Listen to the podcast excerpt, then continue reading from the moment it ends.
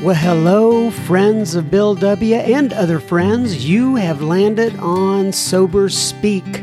My name is John M. I am an alcoholic, and we are glad you're all here, especially newcomers. Newcomers, that is, both to recovery as a whole and newcomers to this podcast. Sober Speak is a podcast about recovery centered around the 12 steps of Alcoholics Anonymous. My job here on Sober Speak is simple. My job is to provide a platform to the amazing stories of recovery all around us. Consider Sober Speak, if you will, your meeting between meetings. Please remember, we do not speak for AA or any 12 step community. We represent only ourselves. We are here to share our experience, strength, and hope with those who wish to come along for the ride Take what you want and leave the rest at the curb for the trash man to pick up. Okay, everybody, today I'm going to start out a little bit different. We're going to present to you a call that we received from Spain from Fernando. Listen up. Hi, uh, my name is Fernando. I'm an alcoholic. Um, thank you very much for your application it's really helping me to go through the day. I listen to it early in the morning, and it's a blessing. My base group is um, far away from here, so it's a best, uh, brilliant way for me to start the morning. It's my meeting in between meetings, and my meetings are quite uh, not the same as uh, they used to be. But thank you very much. I appreciate it my uh, warm and kindest regard from from Spain. Thank you very much. Keep well. Bye. Thank you so much for calling in and leaving that message, Fernando. Warmest regards to you as well in Spain from across the pond in America. Uh, don't know if uh, the listeners caught all of that, but he said his base group, which would be our home group here in the United States, is very far away from his home now because he had to move. And um, we're so glad that Sober Speak can be a small portion uh, supplement, if you will, of your recovery. And uh, we're glad to have you as part of the community. So uh, you too can leave a message uh, if you would like to. Uh, go to the Contact Us tab at soberspeak.com. There is a little microphone icon, and we would absolutely love to hear from you. This episode today, this particular episode that you are listening to right now is brought to you by Deborah and Don C. Deborah and Don C. went to our website, soberspeak.com, clicked on the donate tab, and made a contribution. Thank you so much for your generous contribution. As we are listener supported, this episode is for you, Deborah and Don C. So, just a couple of quick program notes again. Don't forget, we are on Twitter now. The handle is sober underscore speak.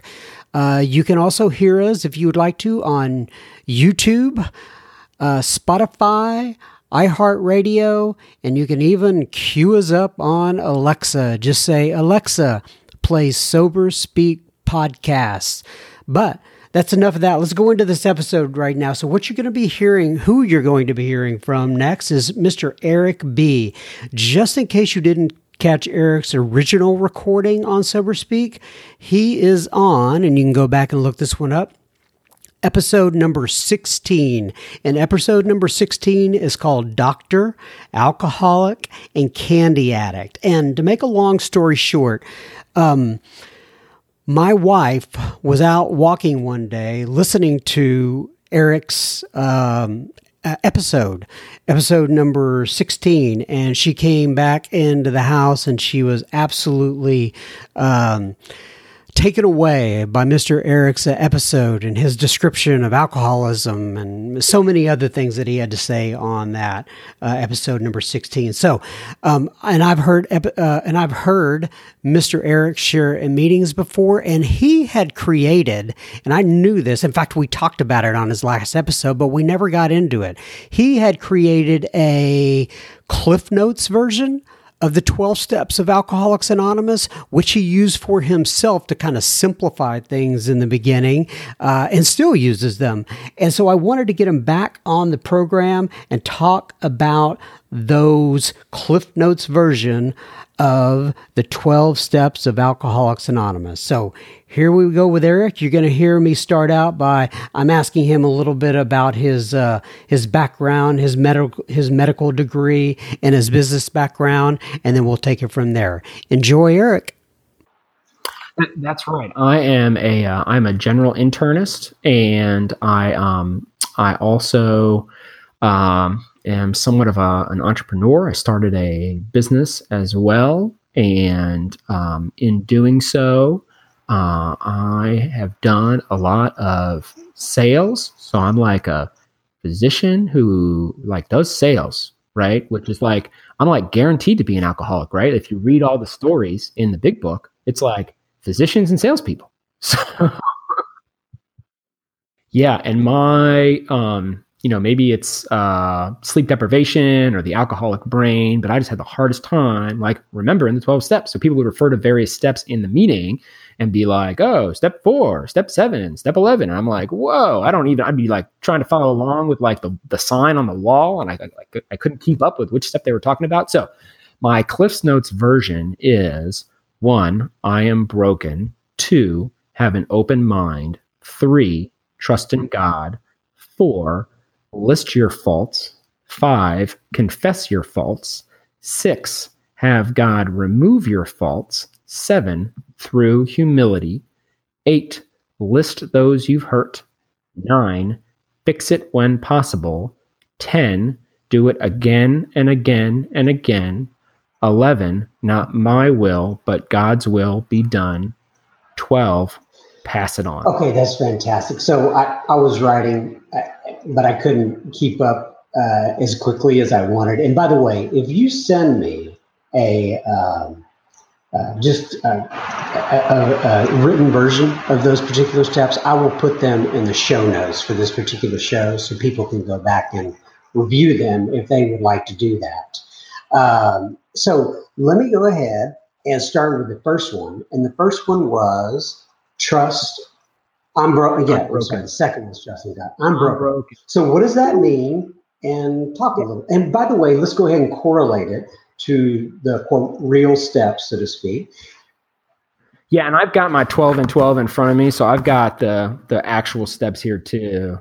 So, step 1 is we admitted we were powerless over alcohol and that our lives had become unmanageable.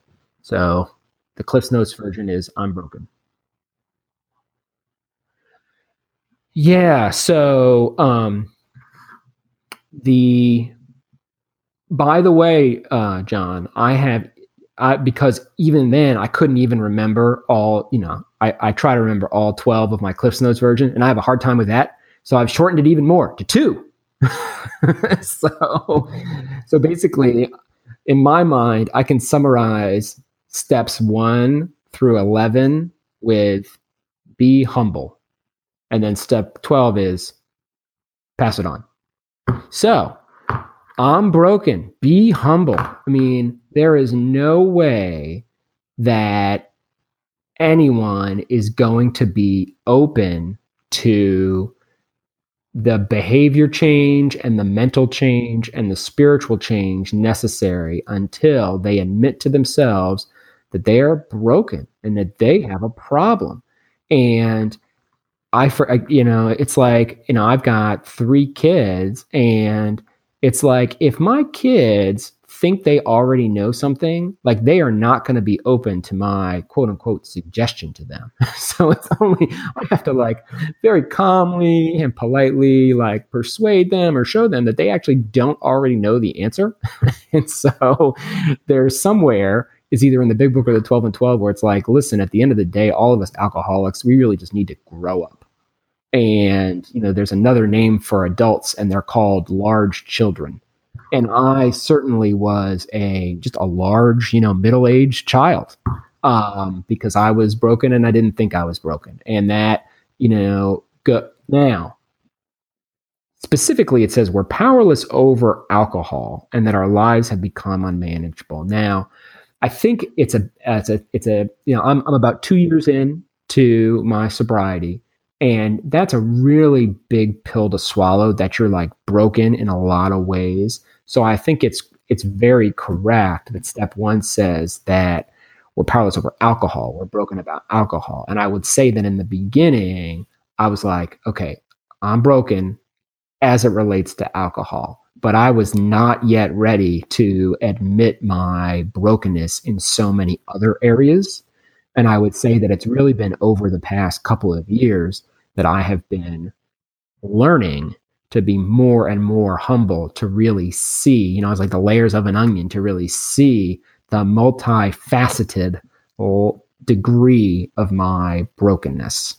So, um, you know, when in doubt, when I'm faced in a, in a situation, you know, I kind of say to myself, okay, you know, how am I broken about this? Because chances are I probably am. Absolutely. It's the um it and it it points to this so many places in the 12 and 12 in the big book too where it says it's our natural instincts gone awry. And I think it is just our natural instincts to always look at other people's brokenness and not our own. And it's just gotten totally out of whack, right? It's not that you should never look at somebody else's brokenness. I mean, obviously there's situations that are, you know, like physically abusive or criminal or, you know, whatever but at the same time you can just overdo it which i totally did which most alcoholics do. I was overdoing it in terms of pointing the finger at other people and their brokenness and not looking at my own. And so it's really a matter of turning it around which really opens the door. You know all these steps i mean obviously uh, bill and dr bob were super smart. All these steps really lead into the next one and they have to be done in order because until you admit to your brokenness you're never even going to begin to have an open mind. And then I'm getting ahead of myself a little bit, but there's until you have an open mind, you're never going to be like, this is a spiritual solution, which is what step three is. Because you're like, dude, I just want to drink. I'm not, I had, I've had bad experiences with religion. And, you know, David, one of the members of our group, you know, says this very emphatically. And even after a year of sobriety, I was like, really? I mean, you, you really feel that way? He's like, look, this is a spiritual solution. Spiritual. This is, uh, unless you get that, you're probably going to go back out and drink. This is a spiritual solution, which, you know, a lot of people don't hit you between the eyes like that. And it reminds me, frankly, one of my favorite stories, John, that I actually just recently read in the 12 and 12 is in the 12 traditions part and I actually had only read the 12 steps because I'm like, I don't, you know, I'm new at this. I don't really, I'm not into the whole like group thing yet. That's a little advanced. And, but we had a, a, a new meeting where Dawn talked about a tradition. And I'm like, oh, okay, that's pretty interesting. It was a really good meeting. And I'm like, maybe I should read the 12 traditions. And there's a story in the 12 traditions about the guy who's not an agnostic. He's a sworn atheist. And he's like, listen, you got, and it was early in the days of AA. He's like, look, you guys, I'm totally into what you do. Like, I totally get it. You've totally helped me out. But guess what? This God thing is for the birds. And, you know, you're weak for having this whole faith religious thing. And the, the story is so funny because, and I think, I think it's told by, uh, by Bill. And he's like, and all of us are like, we were actually hoping he would go back out and drink. they, were, they were actually hoping for his demise. and like it went on like this for years. And he still was sober and he still didn't believe in God. so I'm like, what, what gives with this guy?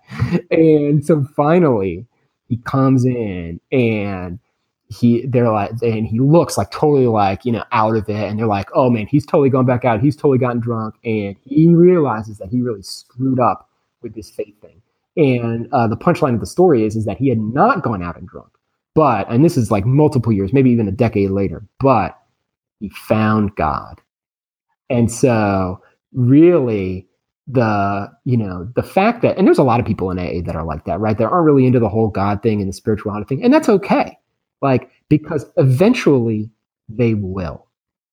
And um, so anyway, there's no way you're going to be open to that until you admit that you're broken and that you actually have an open mind about things which yeah so let's talk a little bit about step two. And you know there are people listening to this who you know you always hear about oh no the god thing so to speak. So uh, and as you know you don't have to believe in god in order to come to aa you know or uh, you could be an atheist you could be agnostic you could be anything you want. But uh, uh, it's a little bit of a challenging subject, but how do you bridge that gap, so to speak, between the God thing for those who have neatly evaded it up to this point, if you will, and uh, uh, successfully working their way through the steps? I know it's a little bit of a different, difficult question, but just your experience with it. And did you come in an atheist or agnostic? Yeah, so that's that's a really good question because I would say that my so I'm I'm a I'm a Christian, but I would say that my version of Christianity was as close to as to atheism as possible. And what do I mean by that? There is a a sort of I don't want to call it a school, but there's a type of belief that's called deism. And that is that yes, we believe in God. Yes, we believe there is a creator of the universe but that that that God kind of you know caused the Big Bang, set everything in motion, gave us free will, and then after that he was kind of hands off. And uh, this is to go along with my delusions of grandeur. This um, thought of deism is what actually the majority of founding fathers in America believed. So George Washington and Thomas Jefferson, they were all de- James Madison, they're all deists.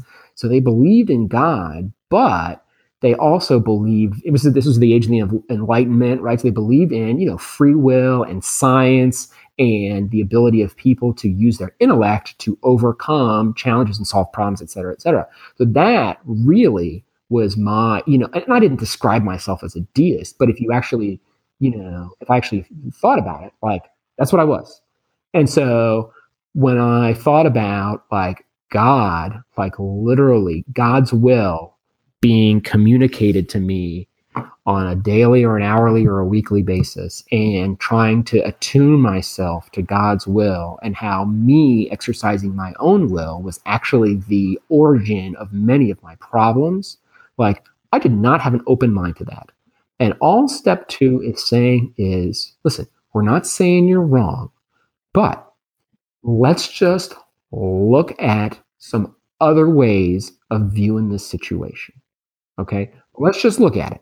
You don't have to go, you know, whole hog into it, but just let's just look at it. Let's, you know, it's like pause, pause. Like that's all step two is to me. It's like pause, and I and I think that's totally. I think that is perfectly placed between one and three. So very well put. Um, uh, okay, so like you said, it's just a matter of uh, opening the door. Let's take a look at it from another direction. Maybe leave some of your prejudice behind that you have uh, developed over the years, and let's look at this in another way. Um, all right, so then we go to step three. And step three for you is trusting God. So step three is made a decision to turn our will and our lives over to the care of God as we understood Him. And the so so that that is as I mentioned that AA is a spiritual solution. And especially the early folks in AA they used God but you can say higher power. And this is where people talk about like the group being the higher power.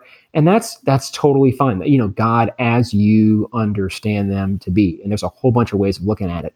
And there's a story again I think it's in the 12 and 12 which is an awesome story. It's like look Let's pretend that AA was created in Japan and they said you have to believe in Buddha in order for you to be cured of your alcoholism.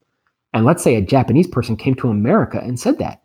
We'd be like, that's kind of weird, right? And so, you know, vice versa. If you took, you know, a, you know, Judeo-Christian, whatever, you know, version of, you know, God and brought that to Japan, they'd be like, what gives? So You don't have to do that. You don't have to do that. Um, and but it is a spiritual solution. And it's like okay and, and because i you know because i believed in you know be, believed and you know believe in god believe in a, a, spiritual aspect to every single person. And like I, i'm i'm okay with that. So immediately upon step three in my mind i said to myself okay great. It's a spiritual solution. What the heck does that mean? Like what do i do okay great get it god's involved how is God involved? And guess what happens? You get step four. it's perfectly lined up. And your version of step four, once again, is? So step four is list your faults. I actually said list your sins, but list your faults. So step four is made a searching and fearless moral inventory of ourselves. And so it's like, oh, now it's about to get real. I feel like AA like it it like starts to get real in step 4 because it starts you have to start doing things that are uncomfortable. Okay? And so again, in you know, our instincts are to not do things that are uncomfortable. If you're cold, you put on a coat. If you're hot, you take off your coat. You know, your instincts are to try to make yourself as comfortable as possible. And so now we're saying, hey, buddy, or hey, ma'am, you need to, to really begin to humble yourself and write down, right? Not just say it, but actually write down your faults and your sins. Okay. Which begins the super huge process of addressing denial and delusion and self justification because alcoholics are different in many ways. But one of the ways in which we are almost similar is we are incredibly good at fooling ourselves. And I certainly was very good at fooling myself, and I still am. You know, another little, fun story is is one of the long time uh, long timers in our group is uh, Renee, and Renee, you know, was sharing. She said, you know, and I, you know, and I keep forgetting. She's I don't know, ten plus years of sobriety. She's like, and I keep forgetting this stuff, so that's why I got to keep coming back. And I told her the next time I saw her, I'm like, I'm so glad you said that because I keep forgetting all this stuff too. And I thought something was wrong with me because I forget it. And I have to keep coming back to remember. And she's like, no, I forget it all the time. I'm like, oh man. So everybody forgets it. So I was just forgetting it like crazy. So you come back. Okay, so fine. You like you list all this stuff out. And you're like, okay, so I got this piece of paper, I got this list. Now what do I do? And it's like, that's just the beginning of showing some humility. Now you got to take the next step of discomfort. And the next step, step of discomfort of fine is confess your faults. Okay, so step five is admitted to God, to ourselves, and to another human being the exact, exact nature of our wrongs.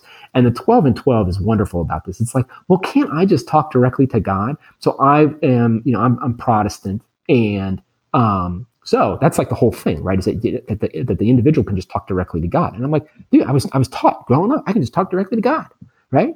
And the 12 and 12 is like, listen, even people that are very spiritually advanced say that it's really good to like talk to another person because frankly, if you talk to another person, it's embarrassing. and like and like being embarrassed is good. Like you need to feel embarrassed. Like it needs to be hard you have to swallow some humble pie.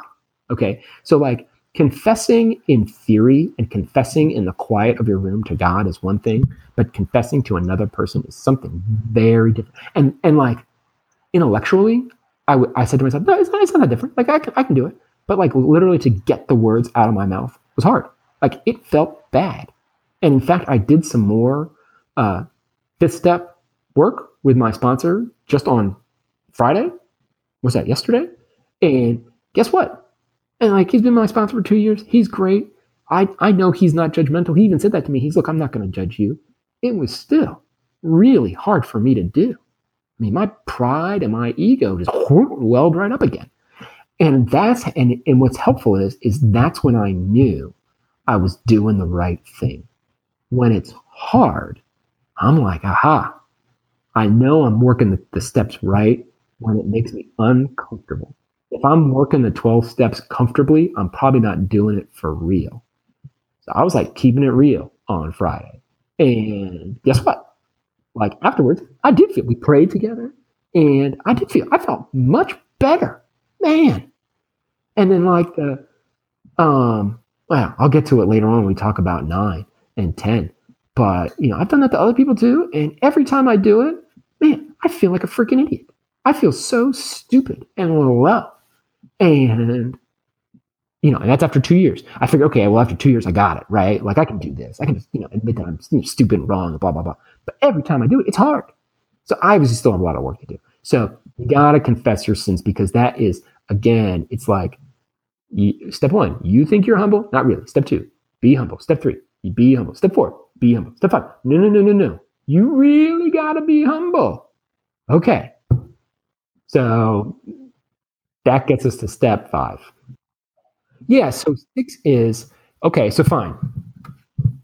At that point, you know, so there's two types of the the it's either again it's, it's either the 12, 12 steps of the 12 tradition says that that in general alcoholics can go either into two camps. They either go into the depressives, the people who are just filled with guilt, or they are they're they're the the grandiose, prideful, arrogant SOBs okay and it's and, and in our in our group like i i you know people can you know admit to that. They're like yeah i was really depressed. I was feeling guilty about all this stuff.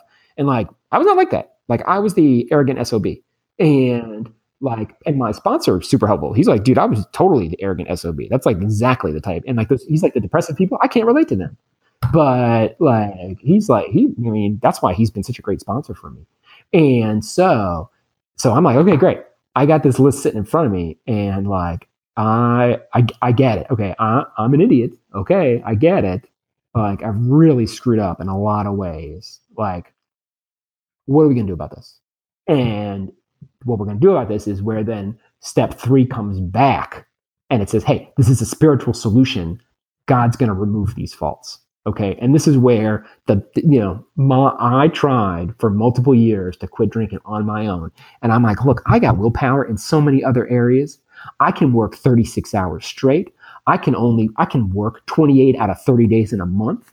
I mean, I have willpower beyond belief. I had a second child that had colic and I was I slept with him on my chest every night for 2 months. I walked back and forth with him almost every night for 2 years. I'm like, I have willpower. I can do this. Guess what? I do not have willpower over alcohol. I do not. And I was dumbfounded for multiple years as to why it is that I did not have willpower over alcohol, but I had all this other willpower in other areas of my life. And guess what? It says that exact same thing in the big book in the 12 and 12. It says alcoholics tend to have a lot of willpower in other areas of their lives, but they don't have willpower over alcohol. And I'm like, oh, okay. So I'm just like everybody else who's an alcoholic. Okay, makes sense. All right. So great. So this is a spiritual solution. So six is in the official wording for big uh, for step six is we're entirely ready to have God remove all these defects of character, right? So have God remove your faults. Okay. This is, and even on Friday, right? So when I prayed together with my sponsor, we said, you know, God, please help remove this fault from Eric. Like, this is not me and my willpower. And like, to me, that's really where you got to take a leap of faith. This is, and that's where step two kicks in. You got to be open minded. Oh, you know, but that doesn't make any sense. That's right. It doesn't make any sense. And guess what? There's a lot of things in this world that don't make sense to you that are correct and that work. What? There's a lot of things in this world that are correct and right and don't make sense to you. Oh, okay. Like, and you can apply that to your life directly as it relates to your alcoholism, right? I mean, at the end of the day, the percentage of people that actually know how electricity works to turn your lights on, it's actually very low. Like, how do electrons actually flow through these wires? You know, get from like the power plant, you know, spinning thing with the magnets, you know, and you flip the switch and light comes on. Like, I, I don't know how that works, but it does. And that exact same analogy is, is used in the AA literature as well. So I'm like, okay, I'm, I'm plugging into that. Again, that's from the AA literature. Plug into that source. You know, don't get caught up. Yeah, you don't understand it. You know, congratulations. Almost nobody else does either. Right. So, right. So, okay. So, anyway, and then step seven finally says, step seven in the book is um, humbly ask Him to remove our shortcomings. And this is where the 12 and 12 is just awesome, right? Because step six and seven are really short in the big book, but in the 12 and 12, they get into a, into a lot of detail. And so step seven is all about humility. So here we have steps one through six be humble, be humble, be humble, be humble, be humble, be humble. And then step seven says, be humble. Okay, what does humility mean? What does it mean? And this is where a lot of people have been like, well, I don't really know what humility means. And this is where it gives you a gives you a definition of humility. And in fact, it gives you um, it basically says, look, humility is just that you are not God. you are not perfect. Like people get it confused with humiliating because it sounds similar, but it's totally different. Okay. Being humble means you are not the master of the universe. You are not in control. You are not God. But guess what?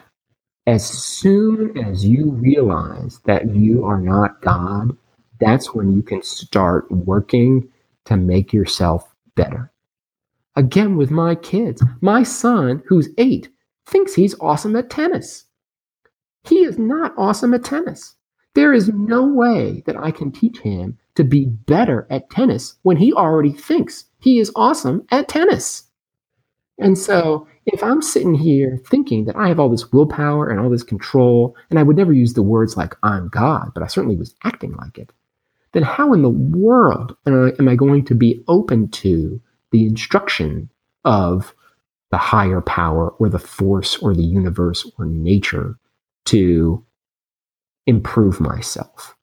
And so um, that's where, and, and again, how do I know because for me, the prideful, arrogant alcoholic, how do I know that I am humble or I'm acting humble? It's uncomfortable. So anytime I think I'm being humble and it doesn't make me uncomfortable, I'm probably not really being humble. How do I know that? Because for like my entire lifetime, I used to be like, oh, I'm, I'm, I'm an incredibly humble person. I would brag about my humility, right? So that is where like dude, you are not humble. You think you are humble. You do not even know the first of it. And you're like, okay. So, you know, six and seven, it's like, okay, spiritual. Okay. So you've done this to your sponsor, right? And now it really, and so it gets real in step four. It gets real, real in step eight because, you know, so step eight is in, in um, the officially, it is made a list of all persons we had harmed and became willing to make amends to them all. Okay, so now we got to make a list, but it's not a list about ourselves. It's about a list of how we've not, it's about a list of how we've screwed up socially with other people, typically people that we love, typically people that we see often, typically people that have been very uh, influential and instrumental in our lives, typically people who have done a lot of wrong to us. And it's like, yeah, I've done a lot of wrong things to them, but you know what? They deserved it. I mean, after what they did to me, of course I did that stuff to them. Any rational person would have done those things to them after what they did to me. And so now you have to start listing a lot of people who, in many ways, are your enemies. It's like, okay, I got this list. I hope I never have to do anything with it. I'm going to burn it, right? I like, I don't, I don't, you know, so I got this list here. And the big book even talks about, and 12 talk about how you got to be careful about this list. That if you know a sponsor is, with a sponsor, in my opinion, but probably most AAs would agree with this. It's the only way you'd be able to figure this out because, in my opinion, the 12, you know, people like A, you know, the AA is real simple. It's, it's really like, honestly, to me, it's not.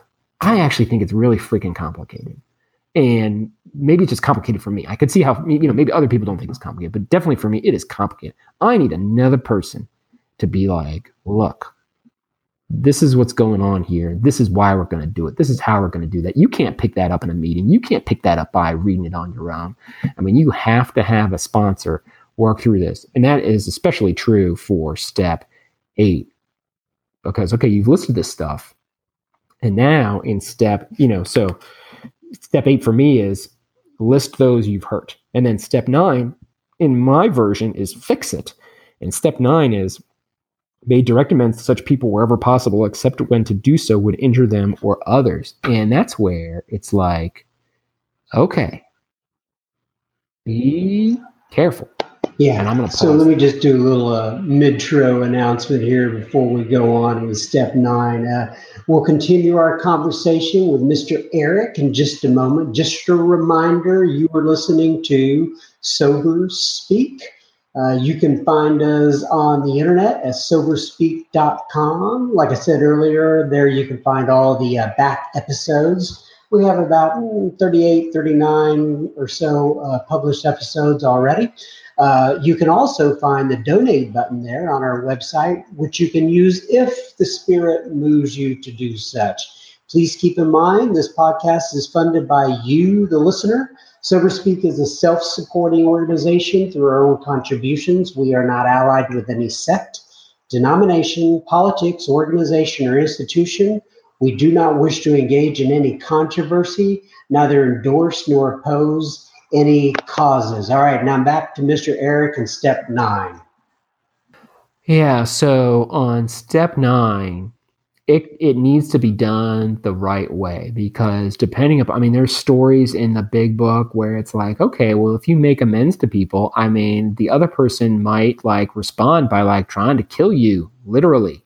Or the person might, you know, respond by, you know, turning into the police, or the person might respond to you by, you know, suing you for all your worth. And so it's not a question of do you do it or do you not do it? It's almost more a question of how and why and when and and that's different for every person. And so that's where having now I was super lucky in that my sponsor has been in AA for like 30 years. And so that's where frankly for me I haven't sponsored anybody, but I don't I don't I mean only being 2 years in, I would have a real hard time sponsoring somebody. I mean, I raise my hand and mean, yes, I'll sponsor somebody, but I would have a real hard time walking somebody through nine. Uh, I, I, mean, frankly, all I would do is read the big book and the 12 and 12 and be like, listen, they're smart. We should just do what it says in there. Um, but, and again, so, so one of the hardest ones I had to do for step nine is when I had to, one of the people on my list was one of my business partners that I started a business with. And I had been very, frankly, just mean to him and I had been short tempered and rude and disrespectful. Like, I wouldn't just say on multiple occasions, I would say on like almost every single inter- uh, uh, interaction that I had with him for probably the previous like three or four years. And we would meet more than weekly. And I always, in my self, you know, justifying, you know, denial, delusional way, I'm like, I'm doing this for the sake of the company and the business because um, the like if you if you need to make a life or death decision you're gonna cut the crap and forget the like niceties and you're gonna do what's right to save the person's life or whatever and again you're like oh well that's just me you know riding in on my white horse you know blah blah blah. But at the end of the day that was childish behavior on my part and it was really my attempt to control too much in a very um, in a way that was a result of just like the book says it was a it was a manifestation of fear. It was a manifestation of ego. And i sat down with him uh, in his office across from him he's sitting at his desk i was on the, the chair across from him and i looked at him and i literally couldn't like i couldn't open my mouth because I felt so stupid. I felt like such an idiot. and I'm like, I'm like, I've totally wronged this guy. Like, like the just the self justification was gone. And I was like, and I said it. And then I said, and before you, you know, forgive me or not forgive me, what do you have to say? What would you like to say? And he really opened up and he's like, yeah, look, you have been completely disrespectful to me. And you know, yada, yada, yada, yada, yada. And just like the big book says, he was very merciful at the end. He's like, you know, look, I, I appreciate that you've come here and said this. A lot, a lot of people would never do that. Now, I am not going to assume that you're going to change. Like it's going to, you're going to have to prove that you're going to act better repeatedly over time, and we'll see, which is completely fair. But it was so hard. And it was hard with my wife. It was hard. I, I did it with my kids. It was hard with my kids. I'm like, it's going to make me less of the authority figure in the house if I apologize and make amends to my kids. And what was that? That was dumb. That was my ego coming back. And if anything, uh, over the last couple of years, I think it's showed my kids that they themselves can apologize for being wrong because they've seen me apologize for being wrong. And I was like, well, well, whew, that, that certainly was not a benefit I was anticipating. so there you go. The 12 and 12 is a parenting book. So You told me something once about a, uh, incident, like at a bank, if I'm not mistaken, where you had to kind of go back and uh, eat some humble pie there. Do I remember something like that? Yeah. So um, about two months ago, my um, just real quick, my son, uh, who's four, was just you know tearing up the house, going crazy, and I'd actually made an appointment to go to the bank, and so I'm like, "Hey, buddy, you're coming with me to the bank." And um, so what we do is we go to the bank and they've got some uh, uh, we had uh, submitted a check online you know through the app blah, blah blah. It was not showing up. It had not shown up for a day for two days for three days. And i'm like and it wasn't a huge check. It was like for a few hundred bucks but uh, it kept not showing up. And so i was like what go-? you know we've done this for years and it's always worked. It's always shown up immediately and did not show up. And the lady gave me some sort of malarkey answer. And then I said, Well, listen, we got to talk to your boss about this. So she goes and she leaves the room and she comes back and she said, Well, my direct supervisor is not here, but we got to call in to the supervisor center whatever. So we call in and the woman on the phone tells me she's on speakerphone. So the banker's there, I'm there. And she's like, Look, the bank's policy is such that we reserve the right to put any check you deposit on hold for 72 business hours at our discretion to review for fraud. And I said, well, I, you know, I think you're, I think you're gaming the system. I mean, this this check was from like one of the largest financial institutions in America. I'm like, I don't, I don't this is this this check was not from Bubba, okay? And so, you know, and so what I did was then I started chewing her out, and she's like, well, look, if you want the money direct sent to you right away, then you can just have it wire transferred instead of a check. And so then I was, I was even dumber. Like I said to her, I'm like, so you mean to tell me that I'm supposed to anticipate when somebody's going to write me a check, know that they're going to be, from a source that you're going to consider fraudulent. I'm going to tell them to wire the bank the, the money. I'm going to give them the wire instructions and then they're going to wire it. And that's how I can avoid this happening. And I did not use a nice voice when I said that. And um, so anyway, I finished what I'm doing was I was doing. My son is like, "Hey, I gotta, I gotta use the potty," and I'm like, "You have, you have a potty in the bank?" So yeah, but it's in the back. So we go, we use a potty. I'm helping my son pull up his pants in the potty, and I'm like, "Shoot, I gotta make an amend." I I was way out of line there, and so we go back into her office, and I and I say, "I'm like, look, I was wrong. I spoke to you in a mean voice." And I should not have done that. Will you forgive me? And she, uh, she said, "Look, I mean, it's completely understandable why you were were frustrated." And I looked at my son and I said, "Hey, it's not okay to speak to people in a mean voice." And the punchline is, he looked at me and he said, "Dad, I already know that." so, so obviously my four year old son knows, but I do not. So, um, you know, and that's, you know, and guess what? I did that because I didn't want to drink. I didn't do that because I'm some like huge, like moral person, blah, blah, blah. Like I just did it because, dude, I really don't want to drink. And I will go to any length, right? I'll go to any length. I do not want to drink. And if it involves saying you're sorry to the lady at the bank, I will say, you know, again, I, I say it like it's, oh, it's so easy. Just say you're sorry to the lady at the bank. It's not easy. I felt like a freaking idiot. Um, but I probably gave her a good story. She probably went home to her family. She goes, "You'll never guess what happened today." this guy flips out, comes back.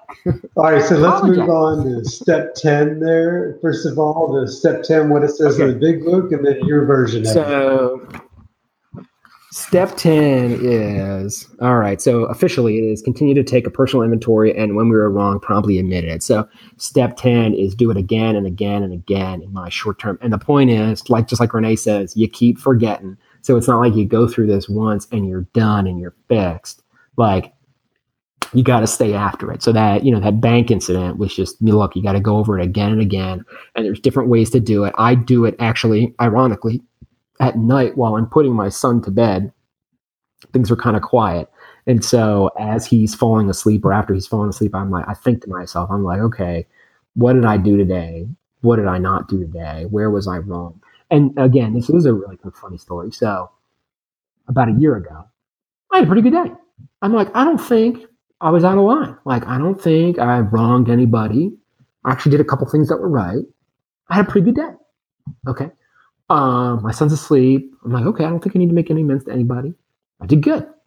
I go downstairs and my wife chews me out for something. And I immediately turn around and totally lay into her um, with my words. And it was just childish. And I just flew off the handle. And I ended up sleeping on the couch. And like, um, I said to myself as I was falling asleep on the couch, I'm like, serves me right for looking through to see if I had done anything wrong. And I had said no. And then five minutes later, I do something very wrong. So I said to myself, well, I'm never going to do that again. so now, now I don't do it when my son goes to bed. I do it at the very, very, very, very end of the day when I am not going to talk or do anything else. When the, when the day is like really done. because if, if I don't do it at the very end, there is a possibility that it might happen again. Might happen during the day. So, um, and that's where two, and then it goes into step 11 and that's just to be like look okay. And so this is this is real interesting. So step 11 so step 11 officially is sought through prayer and meditation to improve our conscious contact with god as we understood him praying only for knowledge of his will for us and the power to carry that out. So in other words not my will but god's will be done. And i have a real hard time with that. Pray and meditate like okay when i pray i pray like the lord's prayer. I pray like god is great and god is good and we thank him for food. By his hands we all are fed. Give us lord our daily bread. Amen. Okay i got that one down. I got the lord's prayer down. I got now i lay me down to sleep. I pray the lord my soul to keep. Bless me through the starry night and make me when the sun shines bright. Amen. Okay great. Those three like do not like lightning bolts don't come down and tell me what to do when i say those three things. Okay so I, and like I, you know saying um wasn't doing it for me either. So I had a real hard time. I'm like, how in the world is praying or meditating do it? And so this is where the 12 and 12 really helped me out, where I uh, it says do the prayer of Saint Francis. And so I'm going to see I'm going to see if I can do this. So ah see this is why because here here we go. Okay. Lord, make me an instrument of your peace that where there is hatred, let me bring love. That where there is wrong, I may bring the spirit of forgiveness. That where there is discord, I may bring harmony. Where there is error, I may bring truth. Where there is doubt, I may bring faith. Where there is despair, I may bring hope. Where there is darkness, I may bring light. And where there is sadness, I may bring joy. Pause. O divine master, grant that I may seek rather to comfort than be comforted, to understand than to be understood, to love than to be loved for it is in self forgetting that one finds, or actually, another version says it is in pardoning that one is um, pardoned, and it is by giving that we receive, and it is in dying that one awakens to eternal life. Amen. And so that's what I say now when I go to sleep because that is is like it's a good like start it's like training wheels. It's like prayer and meditation training wheels for me. So frankly after two years i do not have this prayer and meditation thing down. But i really have felt like that prayer of st francis in step 11 has you know and it's you know st francis you know he's, he's a saint in the catholic church. It's like you don't have to i mean you don't have to be into all that. I mean you could call it the, the the prayer of Shiva or Vishnu or Buddha or you know Allah, what have you. I mean, it is um, universally. It's like, in order to be pardoned, you need to pardon. In order to be um, loved, you need to love.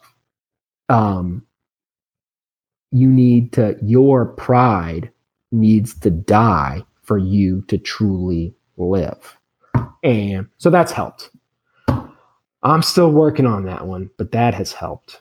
Um, and then step 12 is pass it on And, you know, and that's actually not all of step 12, right? Because all of step 12 is um, 9, 10, 11, 12. Having had a spiritual awakening, the result of these steps, we try to carry this message to alcoholics and to practice these principles in all our affairs. So it's really pass it on and then practice it in all of your affairs. That's really what it is. And um, that's part of the reason that I go to AA meetings. It's part of the reason why I listen. It's part of the reason why I share with you. It's part of the reason why I I do not do the kind of service work that Bill and Bob did. I don't. And that's a shortcoming on my part and I need to be better at that. Yeah, well, I I am so thankful for you, John, and I'm so thankful for this podcast. And I'll just tell you one quick story at the end. As I went on a short weekend away from my anniversary with my wife, and what at the resort, what was everybody doing? They were all drinking. Okay, and like you know, I'm like, I gotta I gotta get to an AA meeting, and so I went to your podcast and I listened to David's podcast and Dawn's podcast. And that was super helpful when I was like, I even really have, it wasn't really like a craving, but it was just kind of like one of those things like, it'd be good for me to go to a meeting now. And listening to that podcast was super helpful. So, John, I, I want to tell you, you have helped me, and Dawn and David have, you guys have already helped me more than you already know. Okay, boys and girls, that does it for our episode with Mr. Eric B. Once again, we want to thank Don C. and Deborah for going to the website, clicking on the donate tab, and submitting a contribution. Your generosity is so appreciated. So, uh, don't forget, we welcome all your thoughts and feedback. We would love to hear from you. You can email us at feedback at soberspeak.com or you can actually contact me on uh, Twitter. Uh, it, uh, the handle is sober underscore speak. And uh, my name, once again, is John M. And I'm going to read from page 164 of the big book here to close us out. By the way, just in case you don't know what the big book is, that is the book Alcoholics Anonymous. Page 164 says, Abandon yourself to God as you understand God. Admit your faults to Him and to your fellows. Clear away the wreckage of your past. Give freely of what you find and join us. We shall be with you in the fellowship of the Spirit, and you will surely meet some of us as you trudge the road of happy destiny. May God bless you and keep you until then. See you next time.